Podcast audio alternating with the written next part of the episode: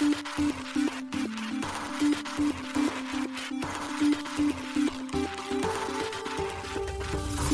しい経済ニュース。この番組では現当社のメディア新しい経済がブロックチェーン仮想通貨フィンテックに関する日々のニュース解説を平日毎日音声コンテンツでお届けしています。そして新しい経済ではブロックチェーン仮想通貨に関するニュース解説記事やインタビュー記事学習記事などのたくさんのコンテンツを掲載しております。ぜひ新しいひらがな経済漢字で検索してメディアもチェックしてください。そして LINE 公式アカウントではメディアの更新情報を配信しております。LINE 公式アカウントにもぜひご登録ください。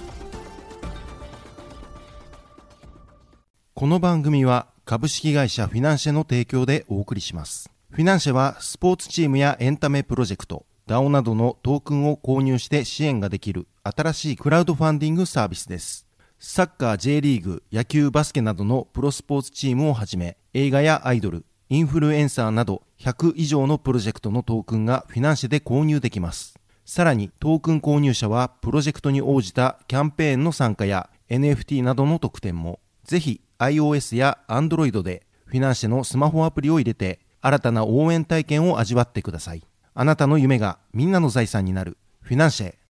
現当社新しい経済編集部の大津川です。はい本日は7月の10日月曜日です。今日のニュースいきましょ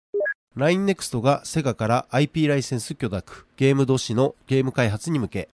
オープン C レイヤー2ゾラネットワーク基盤の NFT サポート開始。クロスチェーンプロトコル、マルチチェーン、ハッキングで約1.25億ドルの資金流出。伊藤忠子会社、NFT で農地の温室効果ガス放出量を可視化、民株協力で。ライトニングラボ、ビットコイン決済を組み込んだ AI 製品の開発用ツール公開。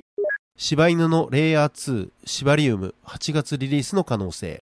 一つ目のニュースは LINENEXT とセガが覚書締結というニュースです。LINENEXT と国内ゲーム大手セガがゲーム都市のゲーム開発におけるライセンス許諾に関する覚書を7月4日に締結しました。ゲーム都市を提供する LINENEXT が7月10日に発表しています。 LINE NEXT はグローバル NFT プラットフォームの事業運営を行う LINE の子会社です。また GAME DOSI は5月にサービスを開始したオールインワン型の Web3 ゲームプラットフォームです。ゲーム開発から運営、マーケティングまでをオールインワンのプラットフォームとして提供することで、既存のブロックチェーンゲーム開発企業が抱えた課題を解決するといいます。発表によると今回の覚書締結により LINENEXT はセガのゲーム IP ライセンス許諾を得て Web3 ゲームを開発する予定だといいます。それにより開発した新作タイトルをゲーム都市においてリリースし、NFT の制作や会員決済、マーケティングなどのサポートを通して Web3 ゲームを広く普及するということです。なお現状にて開発予定のタイトルに関する詳細は決定しておらず、今後決まり次第改めて発表する予定ということです。ゲーム都市はサービス開始した5月に新作タイトル5作品を公開しています。また7月6日にはゲーム都市初のタイトルとなるフレームアームズガールドリームスタジアムがリリースされています。なお日本からのプレイは現状期待用となっています。180カ国にて提供される予定であり、提供開始国については順次アナウンスされるということです。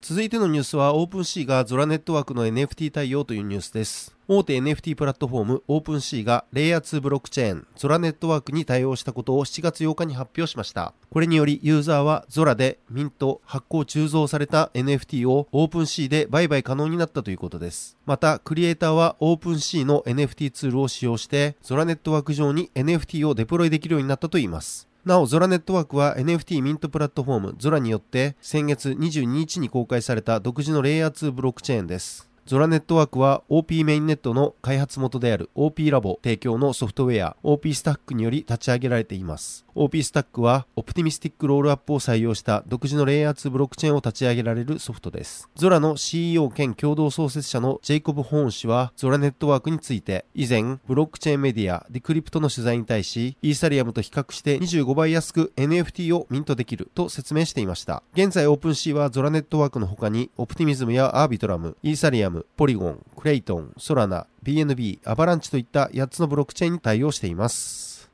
続いてのニュースは、マルチチェーンブリッジでハッキング被害というニュースです。マルチチェーン提供のクロスチェーンブリッジから1.25億ドル相当、約177億円の資金が流出していると4月7日に報告されました。なお、資金流出を報告したのは、ブロックチェーンのセキュリティ及びデータ分析企業の PeckShield です。マルチチェーンは報告の後、ツイッターにて、マルチチェーンのアドレスにロックアップ中の資産が外部のアドレスに異常に送金されていることを認め、何が起こったのかは不明であり、現在調査中であると述べました。また、同時に全てのユーザーに対し、マルチチェーンのサービス利用を停止し、関連する全てのスマートコントラクトのリボークを推奨しています。ちなみにリボークはスマートコントラクトに対して与えたトークンの使用許可を撤回することです。イーサスキャンなどのブロックチェーンエクスプローラーのほか、リボークするサービスから実行ができます。なお、今回ハッキング被害に遭ったのは、レイヤー1ブロックチェーンのファントムネットワーク上からです。なお、ハッキングによって流出した資産は、他のチェーンの資産と低価格で取引されており、ステーブルコインのペッグ通貨と価格が乖離するデペッグが起きているということです。 PeckShield はこの報告の際に、オムニチェーンプロトコルレイヤー0が同日にツイートしたファントムネットワークで USDC 及び USDT、ラップドイーサ、ラップドビットコインが利用になったを引用し、今回の資金流出に関係しているのではないかとの指摘を行いました。これに対しレイヤー0の CEO ブライアン・ペレグリノ氏は今回の資金流出はマルチチェーンが攻撃を受けた可能性があるだけでレイヤー0は関係ないと主張したといいます。また現在クロスチェーン取引が行われた際にファントム側でトークンがバーンされていなかったことからブリッジの管理者によるハッキングの可能性も疑われています。続いてのニュースは伊藤忠子会社 NFT で農地の温室効果ガス放出量を可視化というニュースです。伊藤忠商事グループの IT 子会社である伊藤忠テクノソリューションズ CTC と新潟大学が共同で行う農地における温室効果ガス GHG 放出量の正確な測定やデータの可視化に関する実証実験において NFT 基盤が活用されていることが4月7日に発表されました。この NFT 基盤は民株時インフォノイドの子会社である民株 Web3 ウォレットが提供しているといいます。実証実験は先月6月から開始しており、2024年3月まで実施される予定です。この実証実験では農業分野におけるカーボンクレジット取引に向けて農地における GHG の放出量を測定し、そのデータをもとに GHG 放出量の削減に貢献した生産者の活動実績を NFT 化して活用する検証を行うものです。近年カーボンニュートラルの実現に向けた施策として堆肥や緑肥などの有機物を用いた土作りを通して農地を含めた土壌での二酸化炭素貯留の取り組みが注目されているといいます農業分野では GHG の放出量や削減量を売買するカーボンクレジットが新たな収入源として期待されており CO2 排出を抑えるこの炭素貯留にはカーボンクレジットとして取引するために精度の高い測定方法や信頼性のあるデータをデジタル化して管理する仕組みが求められているということです。この実証実験における GHG 放出量の測定は CTC と新潟大学との共同研究として新潟大学農学部附属フィールド科学教育研究センターの試験対象区の農地約 60R で行っているということです。複数の地点で土壌をサンプリングし土壌成分の違いによる GHG 放出量の違いを検証しているといいます。そしてデータ管理や可視化のシステム構築は CTC が担っておりブロックチェーン技術を活用し GHG 放出量削減に貢献した生産者の活動実績を NFT に変換 NFT 基盤上で NFT マーケットプレイスを構築しカーボンクレジットとしてデータ取引が可能かを検証しているということですまた大規模エリアでの将来的な GHG 放出削減量や NFT 取引の市場規模と経済効果の予測分析のほかその予測分析の計算処理に参加した地域の消費者へポイントを還元し参加を促すといった取引で得た収益の還元方法の検討も実証実験では行うということです。なお予測分析にはスマートフォンの未使用の時間を活用して分析に利用するグリッドコンピューティング基盤であり CTC と東京工科大学との共同研究プロジェクトであるスマホでグリッドを活用するということです。CTC は今回の実証実験に関して2024年中のソリューション展開も視野に炭素貯留によって創出される信頼性の高いカーボンクレジット取引の仕組みを構築するということです続いてのニュースはライトニングラボが AI 製品の開発用ツール公開というニュースです。ビットコインのライトニングネットワーク LN を開発するライトニングラボがビットコイン及び LN による支払い技術を組み込んだ AI プロダクト開発ツール LangChainBitcoin を7月6日にリリースしました。 LangChainBitcoin の LLM エージェントビットコインツールズ利用により AI プロダクトの開発者はビットコインオンチェーン及びオフチェーンである LN のビットコイン残高の管理ができるほかライトニングネットワークによる BTC の送受信ライトニングノードとやり取りできるエージェントの作成等直接 BTC を操作できる AI プロダクトの開発が行えるといいます。また、 LangChainBitcoin に導入されているプロトコル標準 L402 により開発した AI プロダクトの利用者は利用料金をビットコインで適宜支払えるようにもなるということです。ちなみに LLM エージェントビットコインツールズは大規模言語モデル LLM を使用した AI の開発に利用される人気のライブラリー LangChain をベースに開発されているといいます。LLM とは大量のテキストデータを使ってトレーニングされた自然言語処理ができる AI モデルです。チャット GPT のエンジンに利用される GPT3.5 などがその一例です。なお、ライトニングラボはラングチェーンビットコインの他にも L402B LIP をリリースしています。L402BLIP は L402 を採用した有料の AIP に対してライトニングネットワークを用いたビットコインでの支払いをサポートする仕様です。ライトニングラボはブログの中で L402 とラングチェーンビットコインを使用することで私たちはオープンなモデルにオープンな決済システムを使用してアクセスし世界中のオープンな API のセットに接続することができます。最終的にはオープンソースが勝つでしょう。私たちは人間とエージェントの両方にとって AI へのアクセスを向上させるツールの提供に取り組んでいます。と述べています。ライトニングネットワークはビットコインブロックチェーンのオフチェーンスケーリングソリューションです。ブロックチェーンの外で取引を行うオフチェーン取引により、ビットコインの決済速度の向上や少額決済、安価な送金手数料を実現する技術です。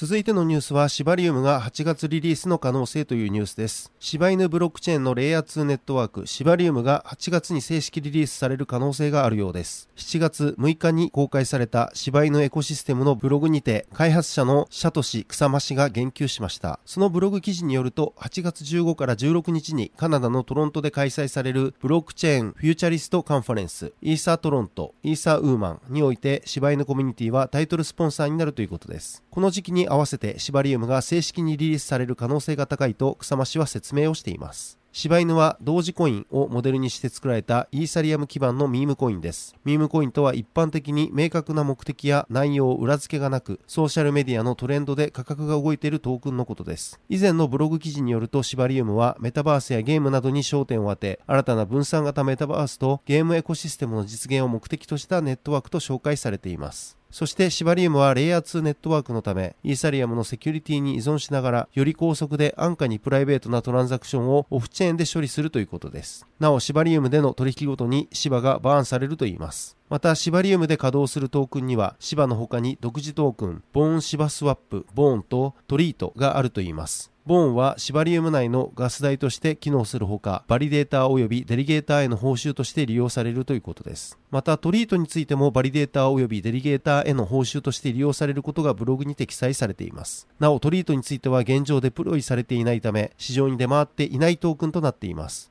8月にトロントで開催される各カンファレンスでは、シバリウムのワールドペーパーが展示されるほか、すべてのシバブランドのプロジェクトが公開されるとのことです。またトリートについてもその詳細が公開されるということです。はい、本日のニュースは以上となります。そして今週も SBIVC トレードより暗号資産週間マーケットレポートが届いております。今週はビットコインはブラックロック CEO 発言等で上昇も、経済指標を受け3万ドル台でレンジ形成、ソラナ前週比約17%上昇、暗号資産週間マーケットレポート7月10日号が届いております。こちら新しい経済の記事から確認できるようになっておりますので、ぜひ合わせてご覧ください。はい、このように私たち新しい経済編集部では、ブロックチェーン暗号資産に関するニュースを平日毎日ラジオで配信をしております。本日ご紹介したニュースやコンテンツなどはすべてサイトの方に上がっております。ぜひサイトの方も見に来てください。新しいひらがな、経済漢字で検索して見に来ていただければと思います。それでは本日はありがとうございました。